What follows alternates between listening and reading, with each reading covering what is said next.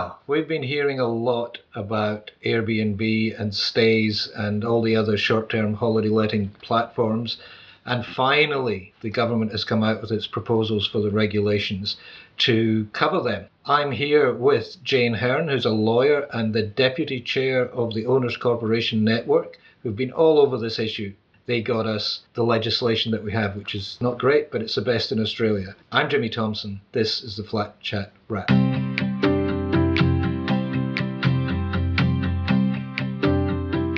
Hello, Jane. Hi, Jimmy. So, the three things that have come out in, in the proposal and up for discussion are the register, the code of conduct, and fire safety. But you are really focused much deeper than that, and that's Mm. on the planning laws that came in, are already there, they just haven't been activated yet. So, what are, what are your concerns? Um, well, let's um, just backtrack a little bit to explain um, what's happened. Is sorry, the bylaw power has actually already been passed and is sitting on the statute book. That will allow people to prohibit short-term letting uh, in their residential apartment block by non-resident owners. Can they do that now? Uh, yes, they can, but on the planning law of things, which is a really important part of this story, we are really facing quite radical change. In fact, it's it really is radical change.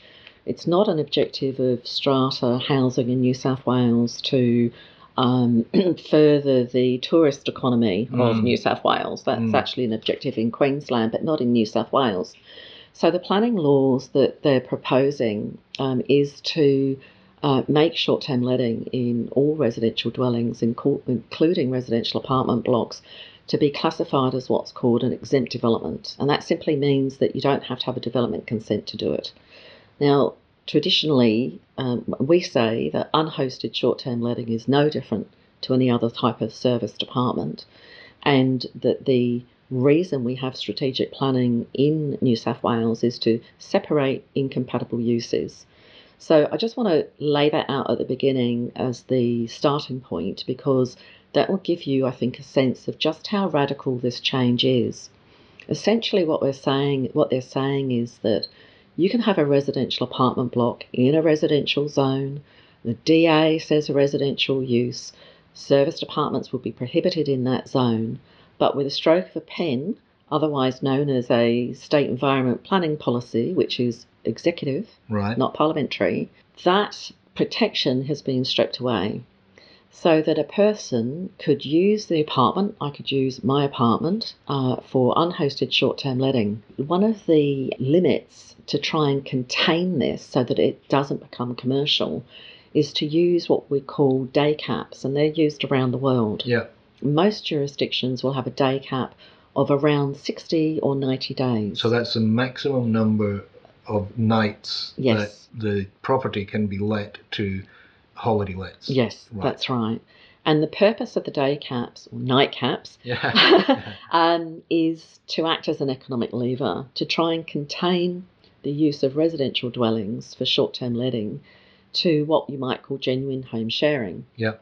So, of course, what's happened, and I think we're all, it's, this is abundantly clear now around the world, that what is promoted is home sharing, so it might be you and I go away, you know, you might go away on for a six week holiday and decide to let your apartment while you're away, Yeah. or you might have somebody come to stay, you know, three or four nights a month.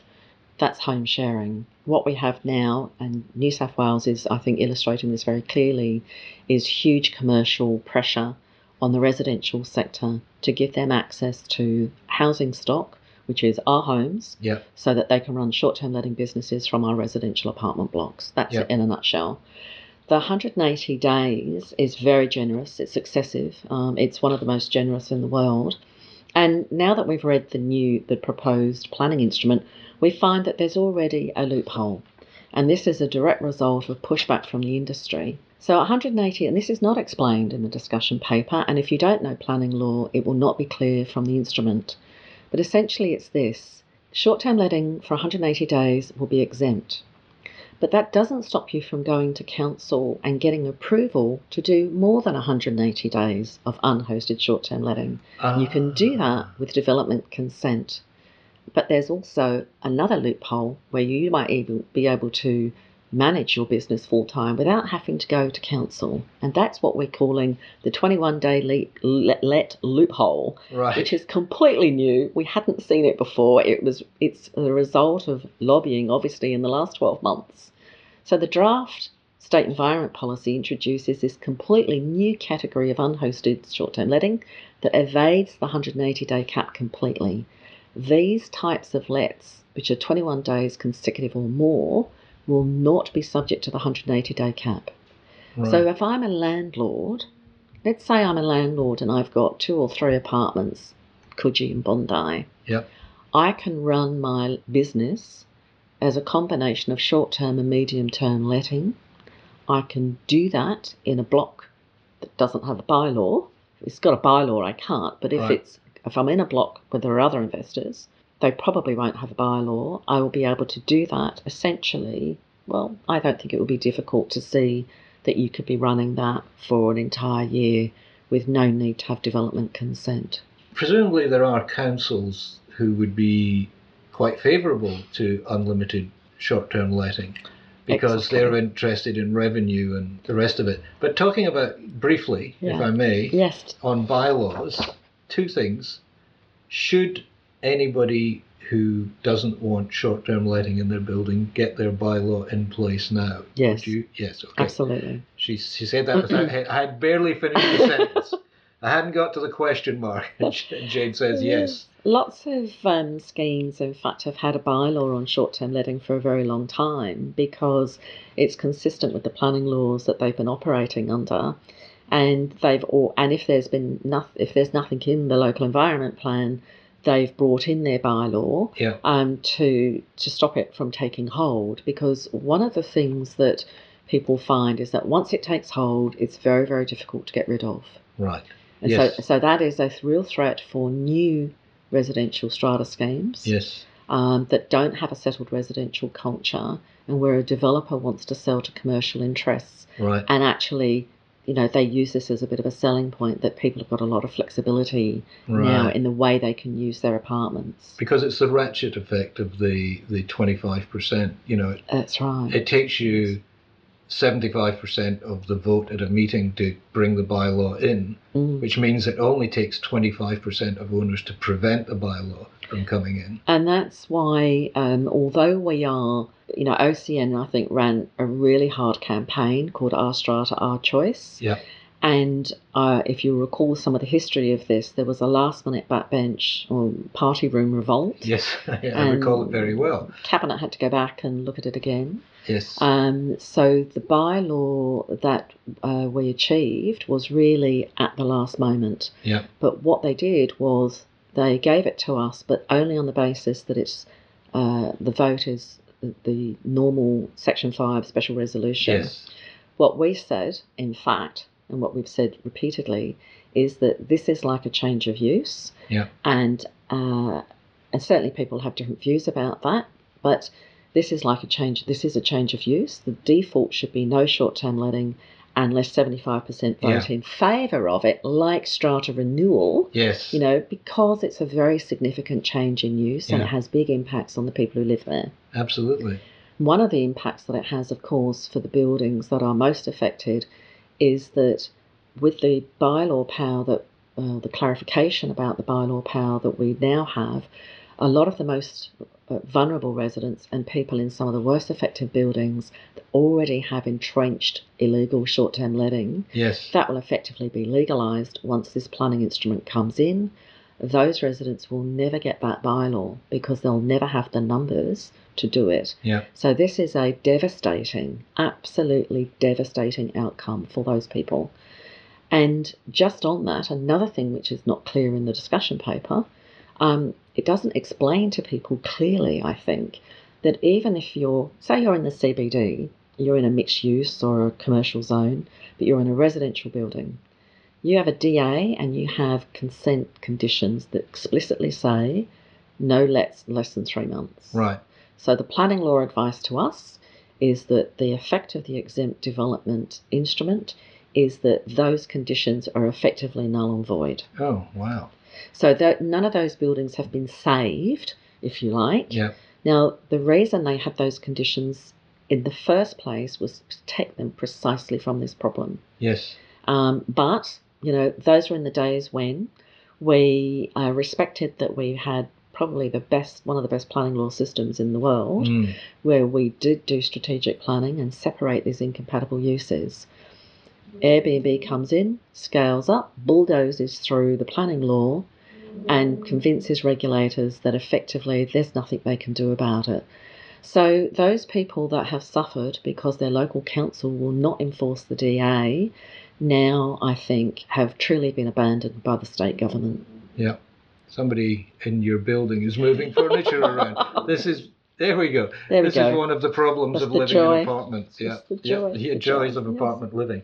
Now, and the other thing I wanted to say is that um, OCN, and that's uh, you'll find OCN at ocn.org.au. OCN actually has an off the peg bylaw Yes. for short term letting. We do. Um, the basically the only protection that the residential schemes are going to have is that bylaw. Planning Right. law is, I think, just not going to save them. Yeah. So this is why we thought it was just it was so important. Yeah. And so what we've done is earlier this year we hired a very experienced strata lawyer who has experience in this particular issue in CBD buildings, who has drafted a very comprehensive bylaw for us, Yeah. which is focused explicitly on the prohibition for non-resident owners. Right. So, so it will implement the new Section 137A Yeah. of the Strata Schemes Management Act, Yeah. which has passed through Parliament. It hasn't yet commenced, Yeah. but schemes are buying it and putting it in place. Right. And they're also, of course, those that have already got their bylaw are basically just holding on to the bylaw they've Yeah. got. I mean, some of the bylaws. I mean, there's that quite, quite notorious case, I think, in uh, Woollahra, Hmm.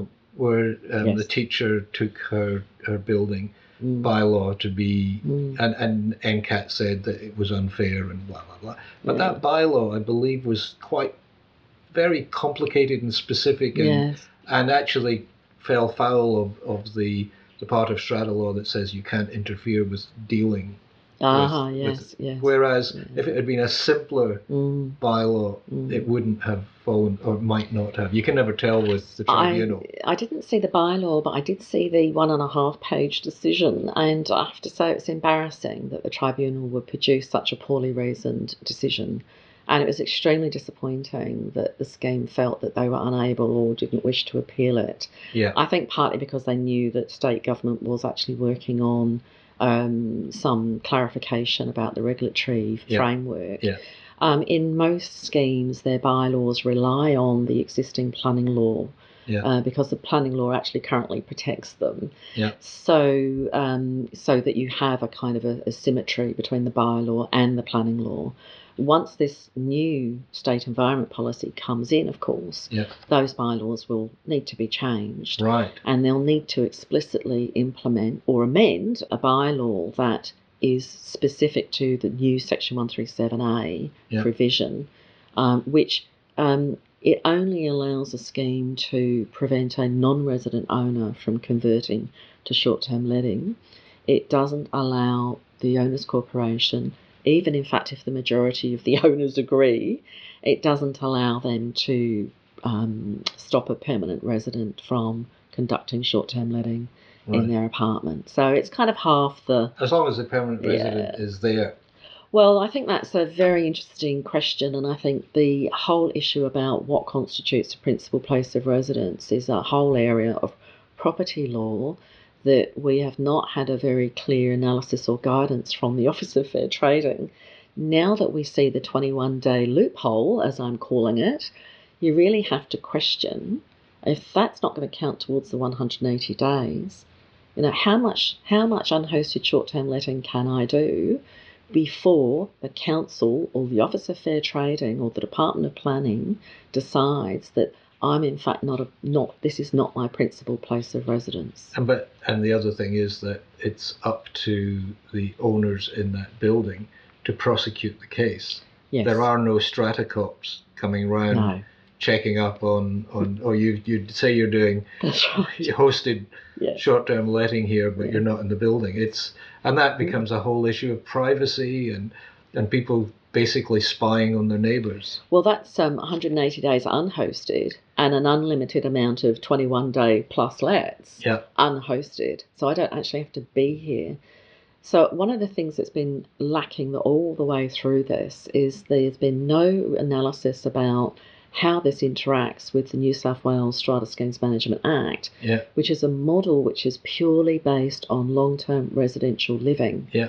So there are lots of elements to that model about governance, about notice, about the strata roll, um, a whole lot of things that don't fit with short term letting because that's not what it was designed for. And that's not what the apartments were designed for. And it's not what the apartments were designed for at all, no. So what else have you got in the planning field? Uh, well, I think that you know the conclusion that we've come to at this point is that we really need to see if this is going to proceed. It really should be, at the very least, a complying development, not exempt. Hmm. And the reason for that is that in addition to the issues and problems with the cap, one of the things that has been done is um, quite strong fire standards, which are extremely important, as you know. Uh, I mean, not just in regular houses, but particularly important in high rise buildings because the threat to life from fire is so much greater. And also, we know, and it's well accepted, uh, it's part of planning, in fact, that you need to put in extra safety measures when you have short term letting because it massively increases the risk. Okay, we're going to take a tiny little break. And when we come back, we're going to talk about those fire safety regulations which have been proposed. Okay.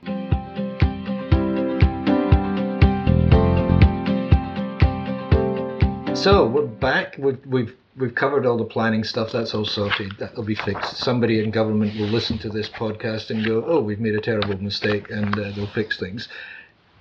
Jane looks like she's trying to reach for something. Are you okay? You've got your I'm fine. This- I don't have the this- fire safety standards in front of me. But Okay, I have them in my head. Oh, good. right. That's good. You can correct me. You can quiz me on this. So one of the documents that came out for uh, discussion is fire safety, and this has been. It looks like the the fireys. Their paw prints are all over this. Hmm. You need a smoke alarm in every bedroom. You need a smoke alarm in every corridor leading to a bedroom.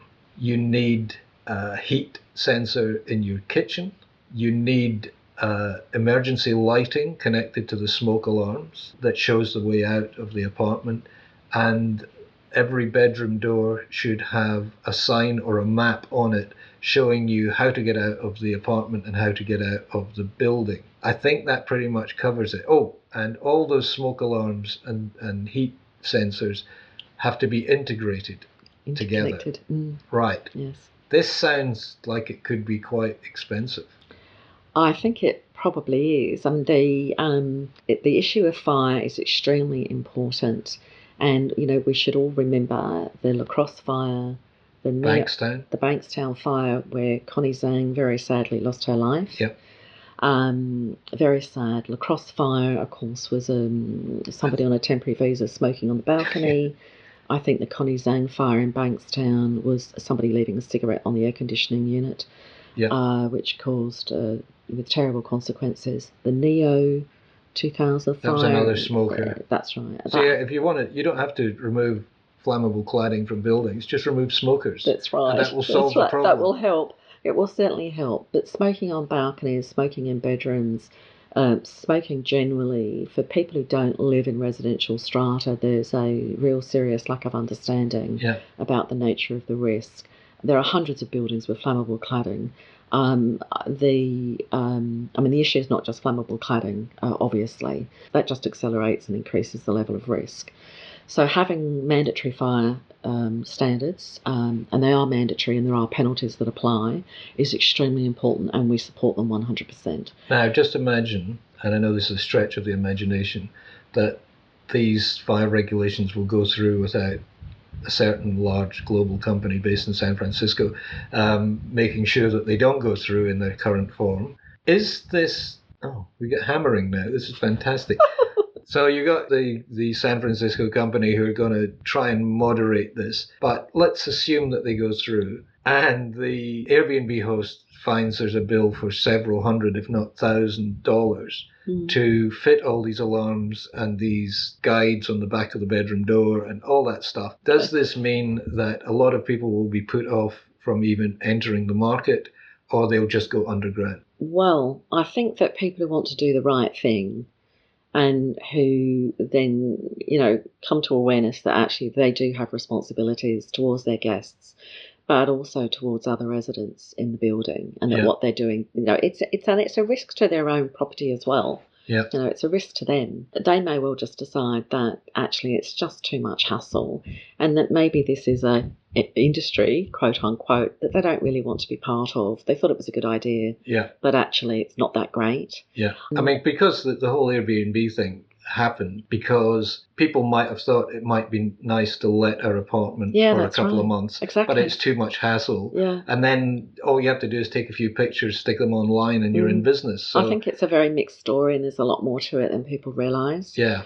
And I think that actually a lot of landlords who have had long term tenants also find that multiple transactions is, you know, it's not all it's cracked up to be and it's quite expensive to run. There is a temptation, and I think, you know, one of the issues about the lack of monitoring and being able to enforce compliance is that if you have people doing this and breaching those fire safety standards, then they are putting their guests and everybody else at risk yeah, and there are significant penalties and there are significant penalties because it's important Yep. so right at the you know there's one of those fundamental sys- sys- system design questions is how do we make sure that hosts comply with those standards yeah, and that's why we say it should be a complying development, not an exempt development, because Yeah. that is the only way that you'll either have a local council officer or a private certifier inspecting the apartment to make sure that there's And, and what's the inspection rules? I mean, the fire inspectors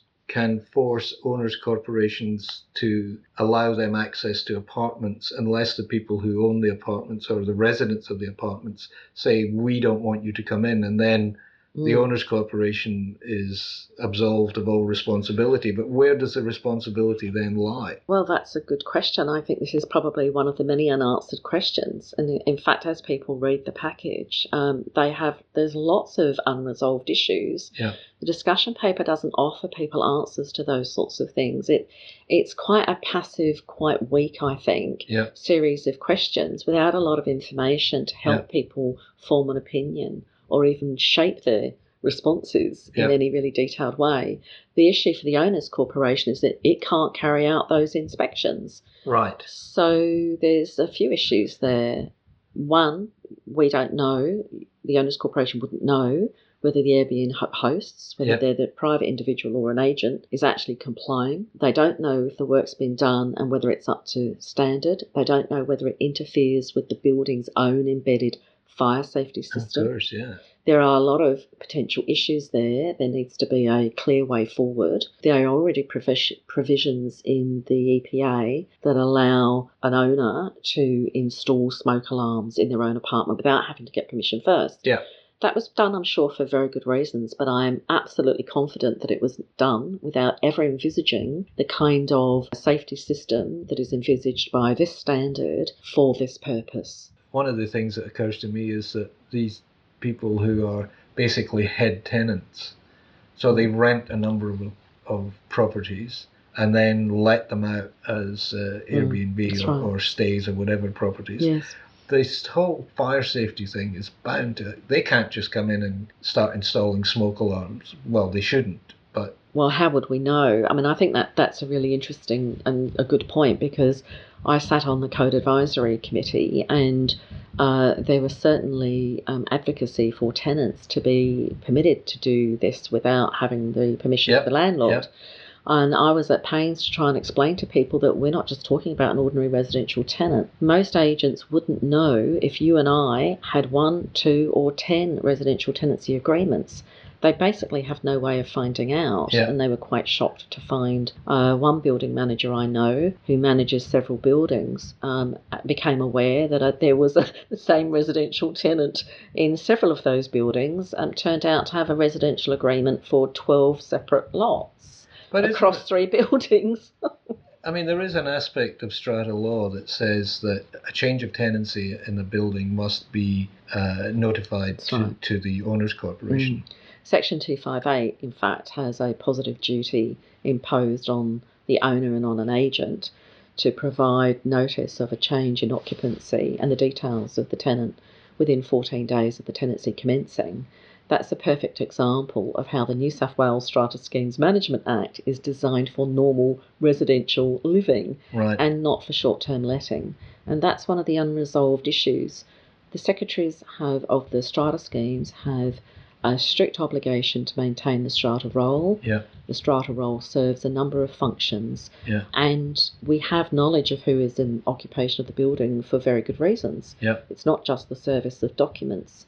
Yeah. Uh, it could be for a range of reasons, including emergencies, um, etc. So there is a question about um, whether or not an owners corporation will in fact be notified when there's a change of short-term let tenancy. They are in fact tenants under the law, under the common law. Yeah. So Section 258 actually does apply. And it's something like a is it two hundred dollar fine every time you I think it's I think more? it's oh I think it's more than that. I Oh, think it's more good. than that. Yes. well, yes. we've discussed at length the the different kinds of um, this is off air. We discussed at length the different kinds of chairpersons you have in a building. But uh, I think if you've got somebody who is obsessively neurotically checking that every bylaw is being adhered to, maybe this is That's- their their time has come. I'm moving in with him. Yeah.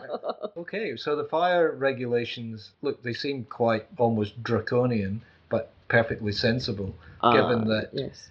You know, your your your holiday let people Mm. a they're in holiday mode, so Mm. they're not generally taking care of things the same way. Mm. And the other thing is that they're they don't know the, the layout of the apartment. No, um, I think that's really important. I mean, people in a panicked or stressed situation, Yeah. even if you're familiar with your environment, um, can get very disoriented very quickly, Yeah. and that you know they they don't have the benefit of practice drills, which most residents in fact do. They'll Yeah. know where the exits are.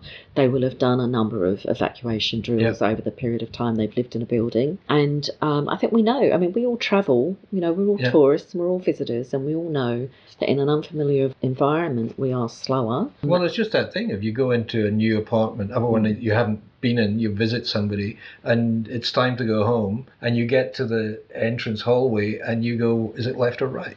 And I think too that the standards of fire safety have been rising as our knowledge improves. The, the way buildings are constructed um, is different. Yeah. There's less emphasis on passive fire safety measures, like you know, nice thick walls. Yeah. More emphasis on wet uh, fire safety Yep, systems like sprinklers, which are necessary because the kind of materials, furniture, everything we have in modern homes is far more toxic. The period of time from uh, for the ignition of a fire for you to escape is gone down to something like three minutes from I think it was 28 or 30 minutes. Wow. That was the evidence that a fire expert gave to the parliamentary inquiry on building defects. So that's Um, the amount of time you've your got to get time. out of a building safely. out of your apartment. Right. The point is that modern buildings they use materials that are far more toxic. You Yeah. have much less time to get out of a modern building than you do an older one. Having said that, a lot of the old residential blocks around Sydney, the fire safety standards that were in place when they were built Yeah. are significantly lower than what we try to have in place now. And the question is, how well have they been maintained?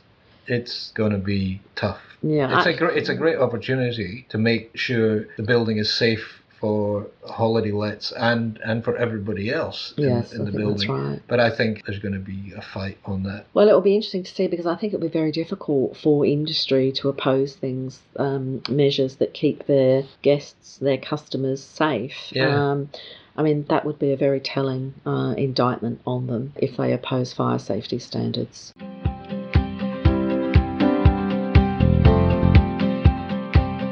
I've been talking to Jane Hearn, Deputy Chair of the Owners Corporation Network, who has a very interesting perspective on the whole Airbnb regulations and the discussion and debate about them. If you want to make your views heard, you can go to the Planning New South Wales website and make a submission before September 11. Uh, we're going to pick up again next week with Jane. As part of our podcast next week, we'll be talking about the register. Who's going to run it? Who's going to be on it? What difference will it make? Now, if you enjoy these podcasts, and I hope you do, or you wouldn't still be listening, please subscribe through whatever method you get them. There's all sorts of things listed on the Flat Chat website. If you want to know more about apartment living, come to flat-chat.com.au. There's all sorts of things there. There's a forum, there's stories. It's very lively. We keep it going every week. Thanks for listening to the podcast. I'm Jimmy Thomson. Talk to you next week.